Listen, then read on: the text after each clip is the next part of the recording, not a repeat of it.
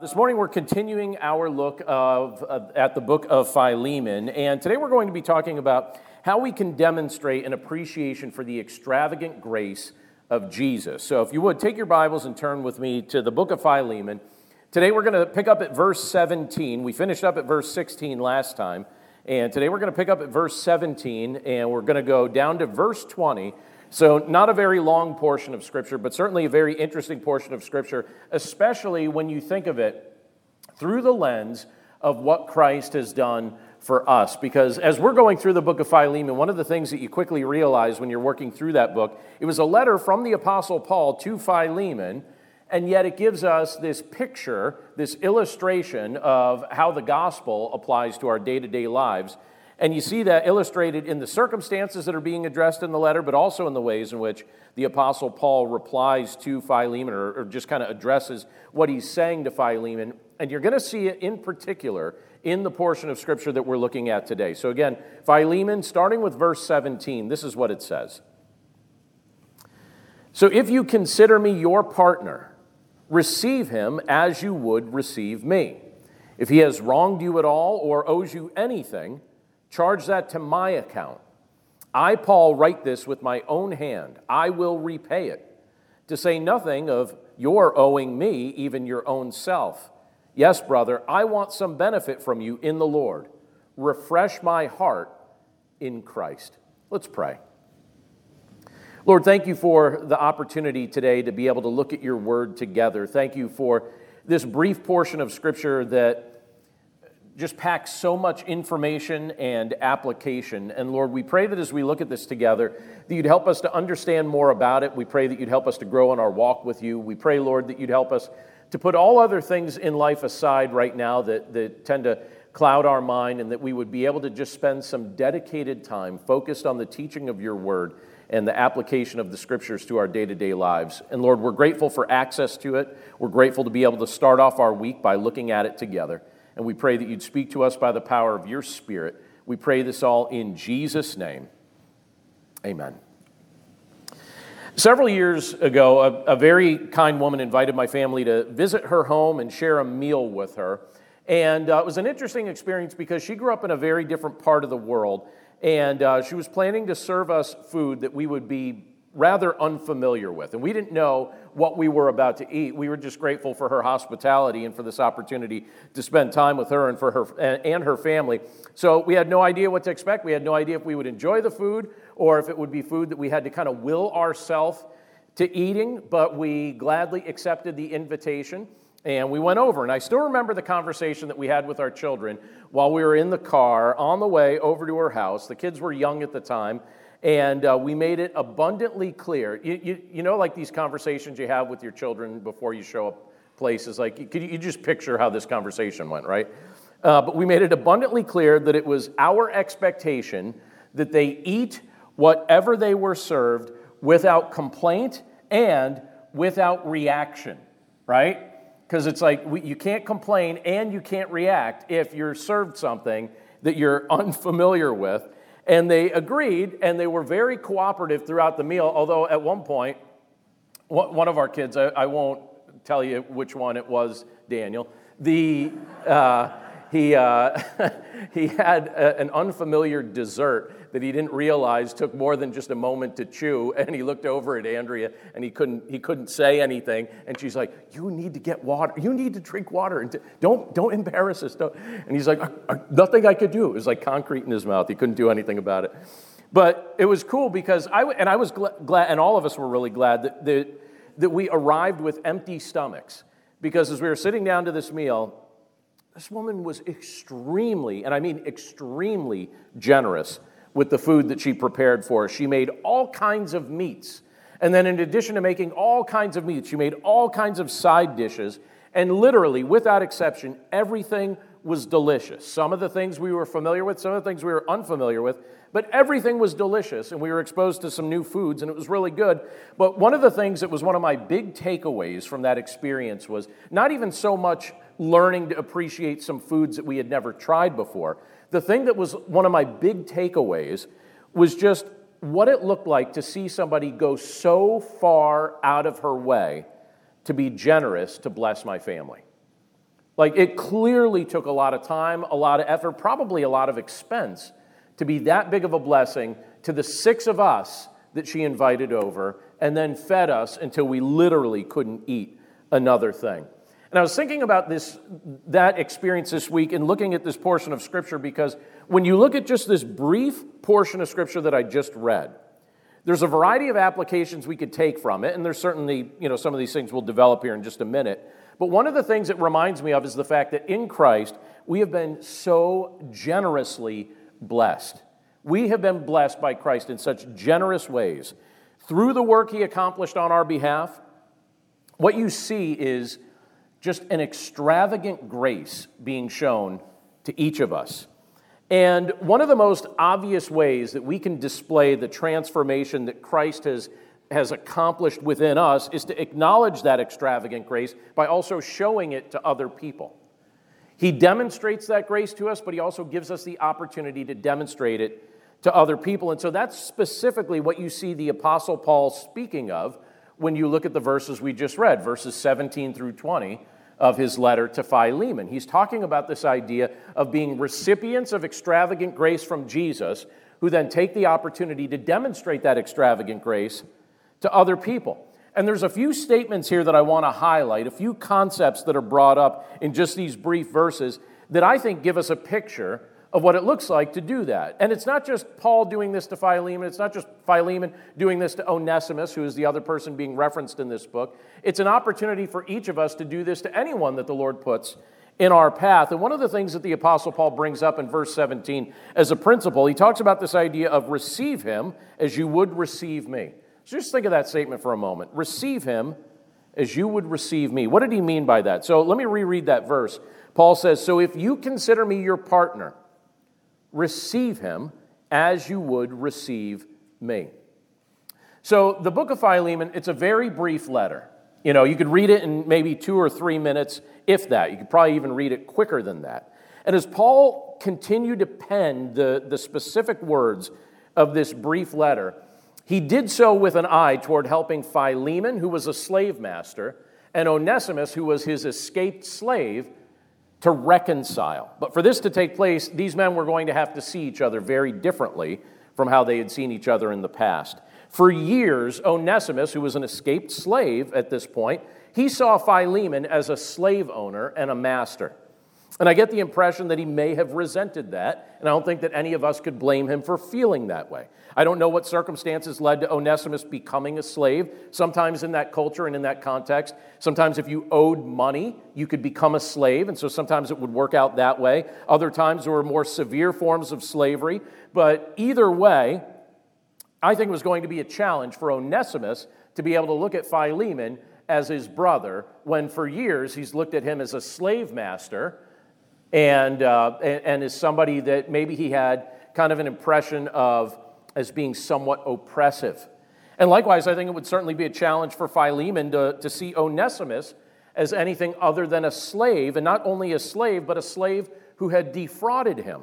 Because I, I feel pretty confident that, that Philemon was highly irritated when Onesimus abruptly left him several years earlier.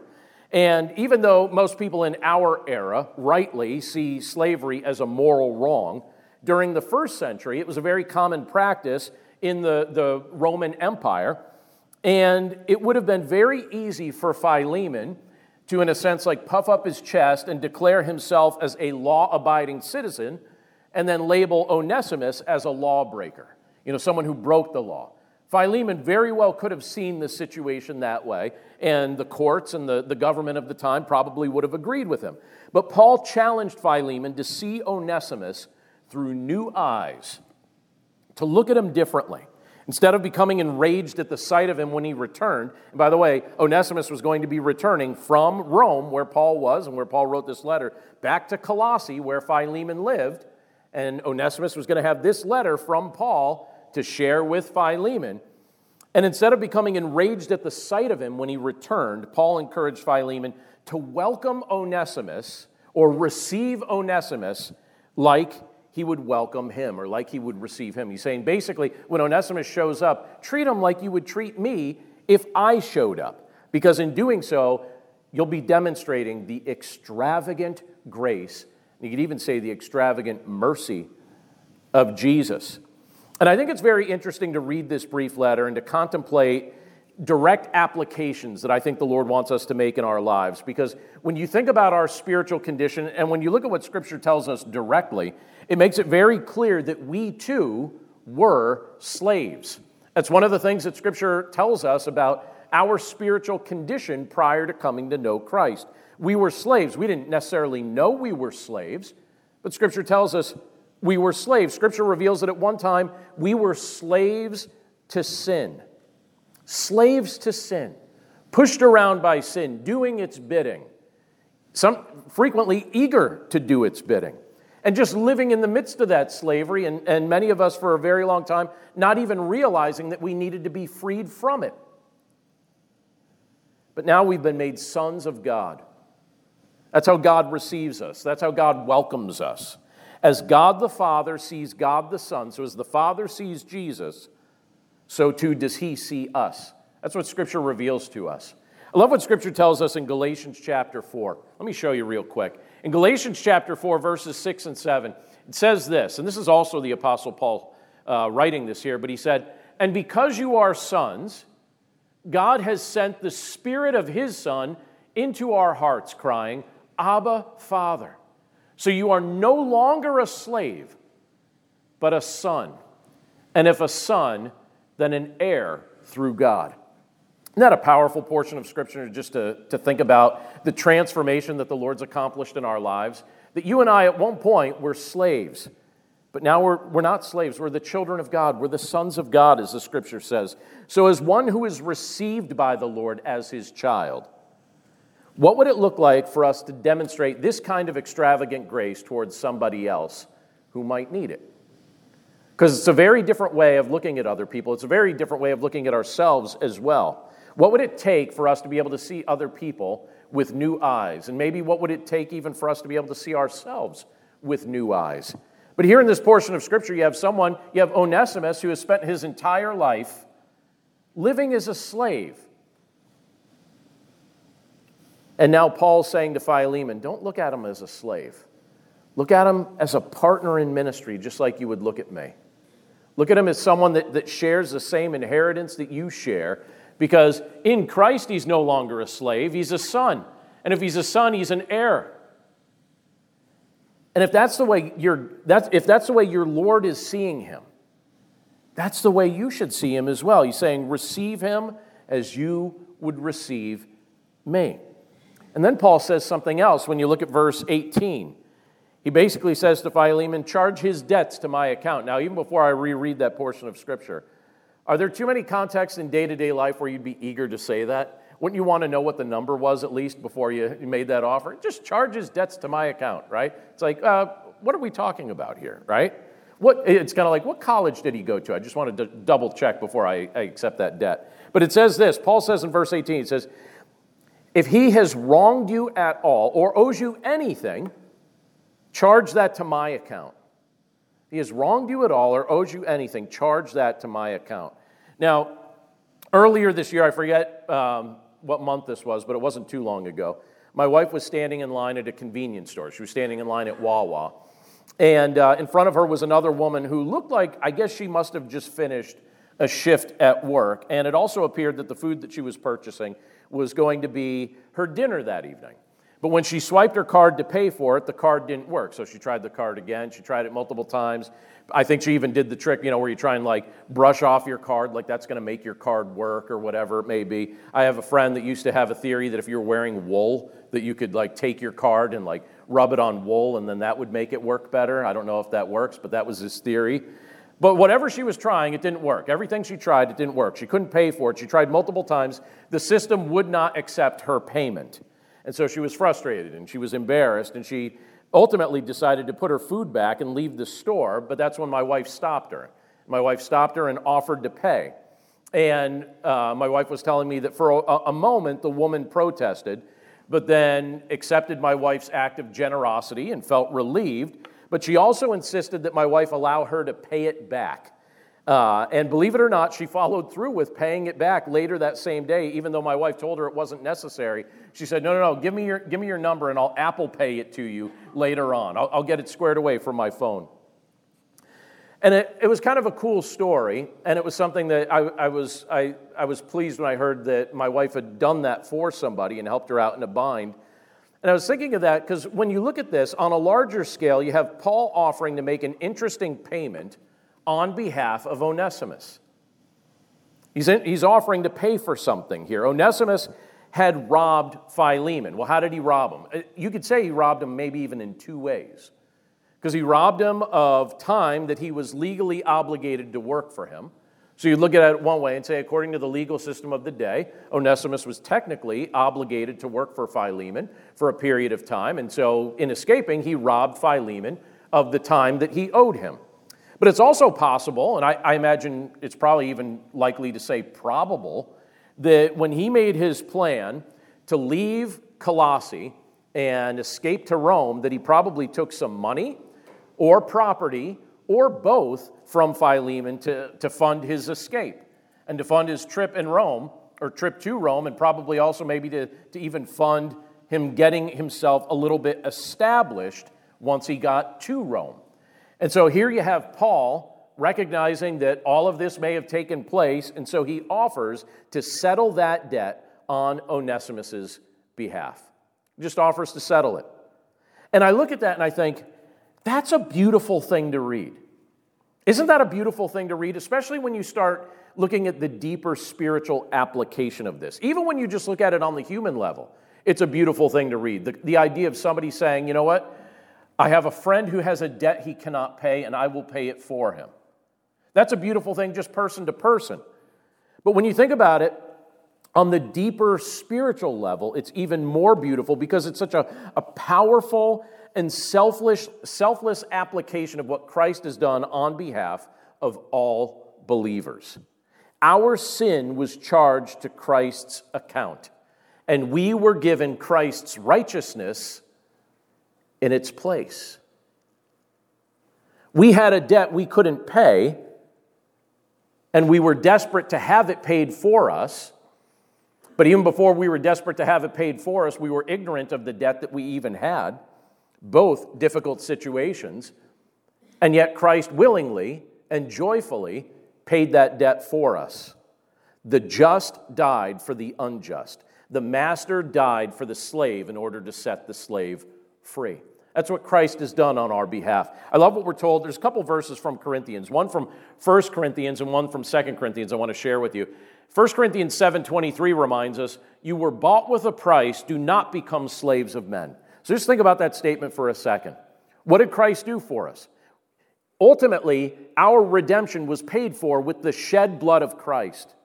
And the scripture encourages us not to return to any form of slavery, not to return to the slavery that we once had in regard to uh, just our, our sinful preferences, and ultimately not to submit ourselves to slavery of any kind slavery to men, slavery to circumstances, slavery to anything unhealthy or ungodly, because you were bought with a price. Christ paid for your freedom.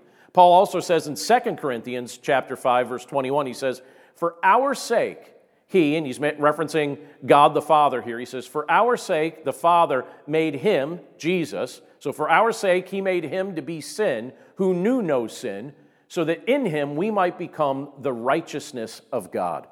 So Jesus came to this earth and literally became sin in that, in that spiritual sense. He took our sin upon himself so that we could become the righteousness of God, the just taking the place of the unjust.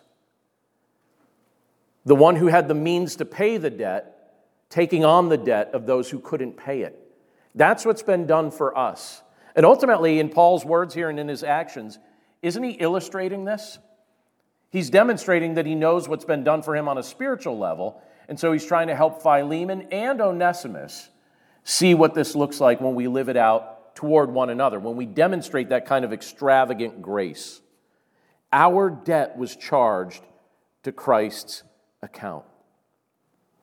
And Paul was trying to make this known. And, and again, I, I think we should keep this in mind. It's such a it's a brief portion of scripture, but it's a powerful portion of scripture that gives us the opportunity and hopefully the motivation to apply this when we interact with other people who need the extravagant grace of Christ shown to them, but we have the opportunity to demonstrate that because it's been demonstrated to us. Well, Paul goes on a little further here. And he continues this thought related to debt. And he reminds us, and he reminds Philemon here, essentially, don't forget the debt that was paid on your behalf, because it's one thing to have the debt paid, but it's another thing to think about it. And sometimes I wonder to myself how often I let myself even think about it. How often do I even allow myself to contemplate it? The fact that I had a debt that I could not pay. I don't know if you're, if you're like me at all, uh, with the, and for your sake, I hope not, by the way, all right, in many, many areas. Um, but one of the things, I, is anyone kind of like this? Do you, do you ever have kind of like a difficult time accepting a gift? I have no problem being a gift giver, but I have a difficult time sometimes accepting a gift. And you know what's really at the core of that? Like if you think about it, and I hate to admit this, Cheryl's nodding her head. She's like, I know it's at the core of this. I saw that nod. You don't realize that I see every face all right? If you check your phone, if you go to sleep, I see all your faces. I know it all. And I'm keeping a list right here. Not true, but I do see every, every face. So I saw, so Cheryl, you know what's at the heart of this? All right? She's a good sport, so I can call her up. Um, my own pride. Like if you think about it, isn't it, isn't it a matter of pride? If you're, if you're willing to give a gift but not receive a gift, isn't that a pride issue? I think that's a pride issue because sometimes you bless other people by allowing them to bless you. And so that's one of the things that the Lord's had to work on me during the course of my adult life to be able to say, all right, even part, you know, a huge part of your spiritual growth and your spiritual life has been receiving a gift you couldn't earn. But I know that if I was the one setting up the way salvation worked, my own tendencies would probably set it up so that it had to be something that you, you did earn. And I'm glad it's not like that because the truth is that would put us in an impossible spot because I could never earn it. I could never be purely righteous enough to earn it. I could never go through life sinless and mistake free enough to earn it. The only way to receive salvation was to receive it as a gift, as Christ has given it to us, something He paid for, the righteous paying it for the unrighteous, the, the one without debt taking on the debt or satisfying the debt of those who had it. And I think it's very easy to forget that that debt has been paid on our behalf. And look at what Paul says in verse 19. He says, I, Paul, write this with my own hand. So just think about that here. A lot of times when he would deliver letters to different places, he would have like a secretary write it down, and then sometimes he would sign it at the very end, but he would, he would orate it. He would speak it, and then someone would write it down. But here he says, I write this with my own hand. And there's kind of a significance to that. You know, when he's saying, I write this with my own hand, well, just think about this in, in, the terms of a legal contract. He's saying, I'll repay it. I'm writing this with my own hand. I am binding myself legally to pay this debt. That's what he's doing here. I write this with my own hand. I will repay it. I write it with my own hand. I've now legally obligated myself for any debt that you want to charge Onesimus. It now legally has to be put to my account. I wrote this with my own hand. And he says to say nothing, and this is kind of interesting, all right? Notice how he says this. I don't know if I could give it the right inflection, but I think it would be something like this To say nothing of, you're owing me your own self. What? It's like, yeah, I'll pay his debt. Oh, by the way, you, you owe me your own self. Just thought I'd bring it up, you know, in case you wanted to be reminded of, of, uh, of that fact, Philemon, right? Now, let me, let me even say this here.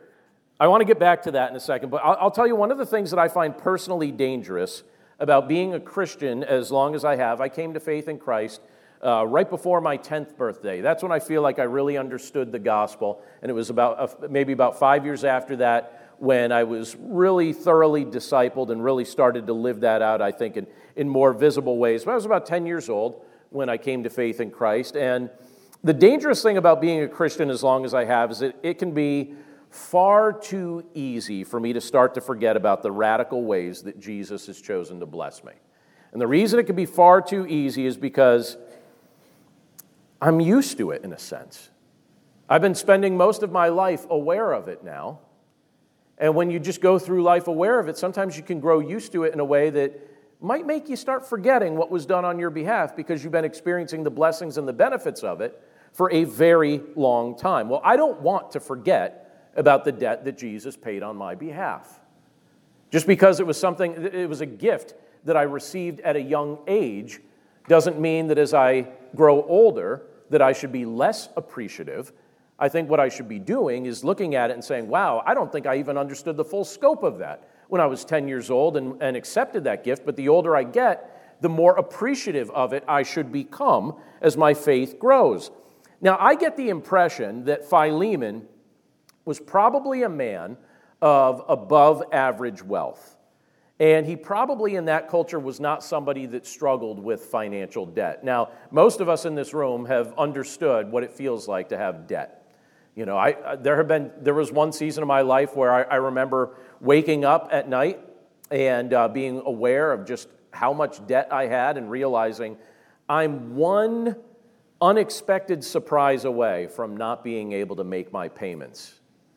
I think that was maybe right around 2006, 2007. I just remember waking up one night and just thinking, all it will take is like one surprise, and I won't have enough to make these payments. I was like, okay, I got to do something. And when that became clear in my mind, I was like, what does it take to not have debt? Because debt feels bad.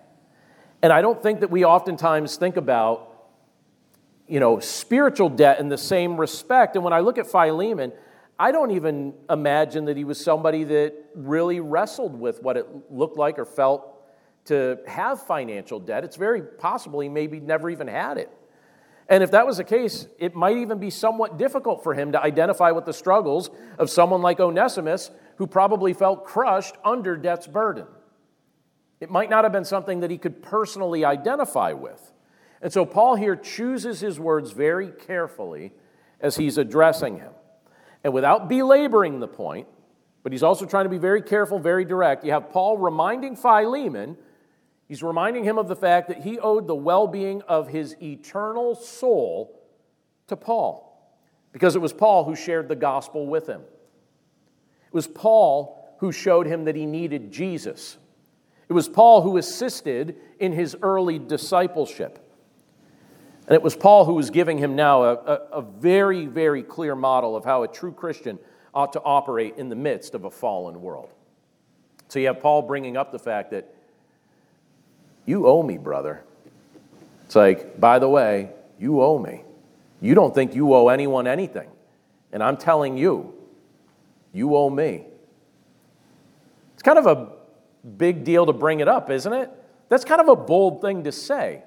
But I think Paul was kind of known for being a bit bold. If you keep in mind where he was at the time that he was writing this, he was in uh, home imprisonment in Rome because he wouldn't shut up. And what would he not shut up about? He would not shut up about the gospel. No person, no authority, no government could cause him to shut up about it. So, now and then, you also have to use that bold ability to speak to maybe confront a friend or confront a brother and just remind him of something he might not be thinking about and maybe just needs a little, little nudge. And so he looks at Philemon and he's like, listen, you know, okay, I get it. You don't understand what it's like to be crushed under financial debts, but I'm just going to let you know you owe me your very soul. You owe me your very self. So don't, you know, like don't don't play games. Just remember how you got to be where you are. So if Philemon was going to make a, a big debt or a big deal about the debt that was owed to him, Paul here, he wants him to take stock of the deeper level spiritual indebtedness that had gone into the, to, the, to the fact that he was where he was at this point. And on top of that, Paul wanted to be abundantly clear that all believers had a debt. It was a debt that was paid on our behalf, and we should not lose sight of that. It's illustrated in the words that Paul's saying here. We were dead, but Jesus made us alive. We were under the curse of the law, but Jesus canceled the debt that stood against us. When Jesus was crucified, he died to pay for the sin we committed so that you and I could live eternally free, no longer slaves. I love what Scripture reminds us when you look at Colossians chapter 2, verses 13 and 14. There it says this And you who were dead in your trespasses and the uncircumcision of your flesh, God made alive together with him, having forgiven us all our trespasses Just hang on that sentence for a second. Having forgiven us all our trespasses, the whole list, your, your smallest thing and the worst thing you ever did, or the worst thing you ever thought, or the worst thing you ever said. We've been forgiven of it all by canceling the record of that debt that stood against us with its legal demands. This he set aside, nailing it to the cross. There's going to be a day when you and I are going to stand before the Lord and we're going to give an account for our life. How would you like to have to stand before the Lord and give an account for every single sin, mistake, ill thought, anything that had ever occurred in your life? If that was the ultimate assessment for you as a Christian, that you would then have that, that, that conversation with the Lord and then go from that to being condemned forever. Because that was the spot we were in. That was the fate that awaited us to give an account for our life before the Lord. There be a record of every sin that was held against us, and then we go from there to eternal condemnation. That's where we were at. And so Christ, knowing that that was our predicament, came to this earth, took on flesh, lived the sinless life that we couldn't live. He lived it for us. He died on the cross to pay for our sin, and the scripture says he's now forgiven us all our trespasses. Anyone who trusts in him has their trespasses, every sin, completely forgiven, and that record that did exist is now canceled. It's like getting a, uh, you know, like a notice from your credit card company saying, you know what, you're good. Like, you're good. If your credit card company called you up and was like, hey, you know what, you have been a long-time customer. You have been paying us interest since, you know, the late 90s. And as you can see, we've built several skyscrapers, mostly with your money. Thank you. Uh, at this point now, you're good. You're, the debt is canceled. Don't you think you'd be quite relieved? Or if your mortgage company was like, you know what? We have enough money. We're good. Like, your house is paid for. It's done. Vehicle, paid for, everything. It's all squared away. No problem. Business debts, student loans, all paid for, right? We'd be like, this is so great.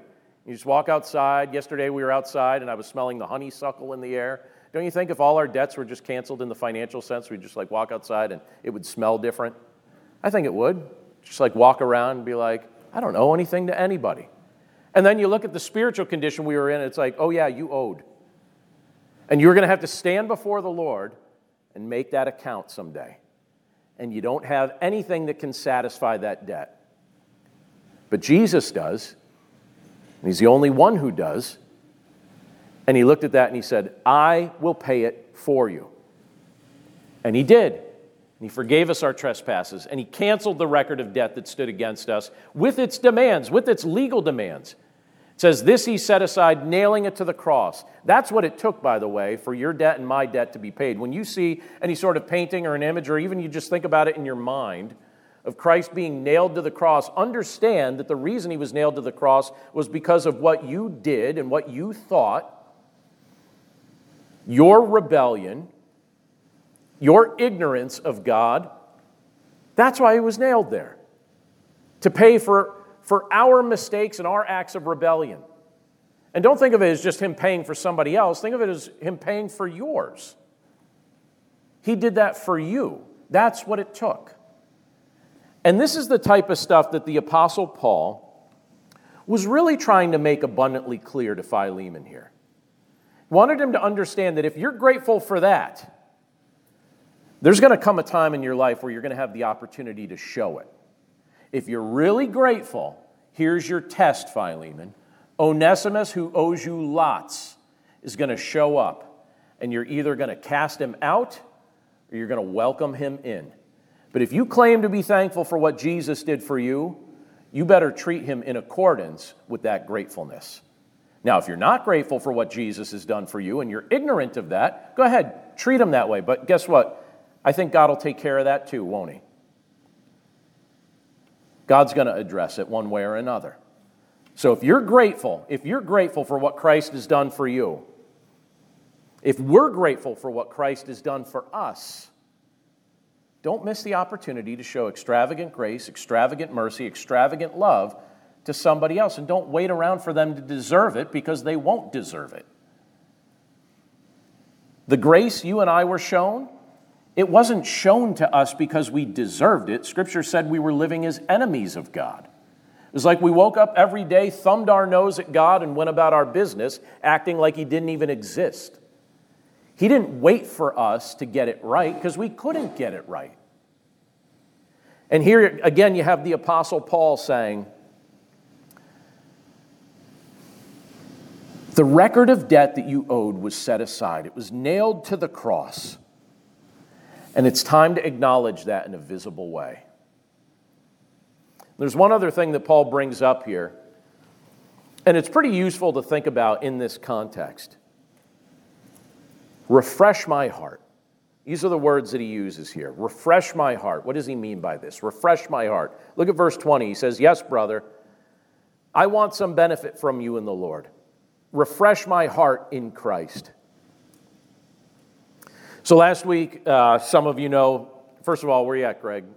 Is he upstairs, downstairs? Oh, thank you, by the way, for preaching. I keep hearing great compliments of your message last week. I haven't had a chance to listen to it yet, but I'm going to listen to it tomorrow. That's my, my pledge to you. Um, but last week, my son Daniel and I, we attended a conference together. And uh, I try and do this a few times a year. I usually get a lot out of it. We were down in Florida, and typically when you're at a conference at a hotel, well, first of all, it's a little bit muggy and warm down in Florida, and so they have the AC going. But you know what that does is you're going throughout your day in this conference center and hotel? Kind of dries you out and makes you thirsty, and you don't even realize that it's happening. Large hotel, large conference center, we're walking around, attending sessions, lots of people in, in attendance. And I find myself in contexts like that, I frequently don't get enough to drink. That happens to me all the time. You just keep going from thing to thing to thing, and you're not near where you would easily just get something to drink. And I noticed by the end of each day, I, w- I would feel dehydrated. And uh, so, again, that same pattern was emerging at this conference. And so, multiple days I ended up doing this. At the end of the day, I found myself stopping at the small store that was inside the hotel to buy a bottle of a sports drink. I, I, I, I bought Powerade by the way. My son's shaking his head no. So, Cheryl, it's not just you I see head shaking. I see my son shaking his head no. When, he, when I bought the Powerade, he looked at this and he's like, Dad, why are you buying that? Buy something else. I was like, What are you talking about? This will be refreshing. He said, Dad, what is it? He's like, That's sugar, water, and green. Those are, the, those are the ingredients. You're about to drink sugar, water, and green. And I was like, Listen, it's going to taste good. And it supposedly has electrolytes for me that are going to refresh me and all that, which it did. I felt better after drinking it, but to my son's chagrin. But I look at this here, you have the Apostle Paul looking to be refreshed. Now, when we're thirsty in the physical sense, we know what it means to be refreshed, but here he's talking about this idea of being spiritually refreshed. And he's basically saying, look, after all the time, and after all the effort, and after all the pain that I've invested in you, Philemon, and in your spiritual development, in your spiritual growth, he's saying, I want to be re- refreshed by the spiritual fruit that should be coming from your life at this point. I made a, enough of an investment in you that now it's my turn to be refreshed. I've been refreshing you and investing in you. Now it's my turn. I want to be refreshed by spiritual fruit that comes from your life. And basically, this was perfectly right for the Apostle Paul to ask, and perfectly right for him to expect. It's kind of like the process of raising children. You know, when you think about the process that you go through, after all the suffering and after all the stress and after all the expense that you've endured to help them navigate their early seasons of life, it, it seems right to expect them to start giving back in some respect someday. So you want to see them acting on the advice that you've given them.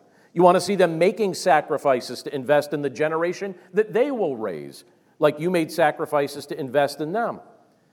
And then when you see them doing what you've taught them to do, your heart feels encouraged and your heart feels refreshed. And you realize that your investment in their life, it wasn't in vain. I truly hope that if the Lord allows me to live long enough, that that's one of those things that I get to look back over the course of my life and just be able to say that the investment paid off, like that it was worth it, that every, every ounce of toil, every ounce of emotional energy, every ounce of, of counsel or wisdom, that, that someday you can look back and say, yeah, that was completely, completely worth it. And how refreshing that would be. And that's what the Apostle Paul wanted to see with Philemon here. He invited Philemon to refresh his heart in this manner. And I'm inclined to believe that Philemon complied. I'm inclined to believe that Philemon actually did this. So let me say this as we finish up. Every single day that you and I live this side of heaven, every single day we're going to be offered new opportunities to demonstrate the extravagant grace of Christ that you and I have been blessed to receive. We didn't deserve it, but we've been blessed to receive it. So, what divinely ordained blessings have you become aware of in your life? Do you recognize that you've been blessed with forgiveness? Do you recognize that you've been blessed with redemption? Do you realize that, that the Lord is not resenting you? And do you look at that as an opportunity to forgive somebody else that has offended you? Or to settle the, the debate that exists in your mind of whether or not to extend mercy to somebody else? You know, do you look at the blessings that Christ has given you? Do you ask the question, how can I utilize these blessings? Not just to be a consumer of them who enjoys them and keeps them to myself, but how can I actually bestow these same kind of blessings on other people as a recipient of these very things? Are there blessings that the Lord's given us that we can use to reflect the extravagant grace that He's given us? This is the type of thing that Paul wanted Philemon to wrestle with because it was about to be put to the test in his life. And as you and I look at this, and as you and I think about these sorts of things, I think we could expect that at some point, maybe even today, it's going to be put to the test in our lives as well. And when it's put to the test in your life, when you have the opportunity to bless as you have been blessed, when you have the opportunity to show grace as you've been shown grace, don't wait a whole long time to actually do it. Don't spend your entire life just contemplating it but never taking action on it. Follow through with it because this is the very thing that Christ has done for us. And it's the type of thing that I think sometimes He puts those tests in your life and my life to remind us of it because we become forgetful. And He wants us to have to exercise that impulse. He wants us to have to exercise that spiritual discipline, that spiritual discipline to bless someone as we have been blessed. So don't despise when that opportunity comes, but seize that opportunity and show the extravagant grace of Christ to somebody else because we've certainly been the recipients of it. Let's pray. Lord, thank you so much for the privilege to be able to look at your word together this morning and to think about some of these things that you've revealed to us in it. Lord, we're so grateful for it. We're so grateful for all the things that you have shown us and all that you have done on our behalf. And Father, we're grateful that when we look at your word, it reminds us of the fact that your Son, Jesus Christ, went to the cross to take our sin upon himself so that we who were under a crushing load of debt could experience the forgiveness of that debt, that the record of it would be canceled as he was nailed to the cross, that the just would die for the unjust, that the perfect would take on sin so that we could become righteous. So, Father, we pray that our trust in your Son would grow. We pray that our appreciation for the work he's accomplished on our behalf would develop, and we pray that we would live that out as we have the opportunity to do so in our moments of interacting with those that you place in our lives. Thank you for every opportunity you give us. Thank you for our present tests and our future tests that will cause us to really wrestle with what it looks like to live this out. But again, we thank you for the extravagant grace that we've been shown through your Son, Jesus Christ. We love you, Lord, and we thank you for all these things in Jesus' name. Amen.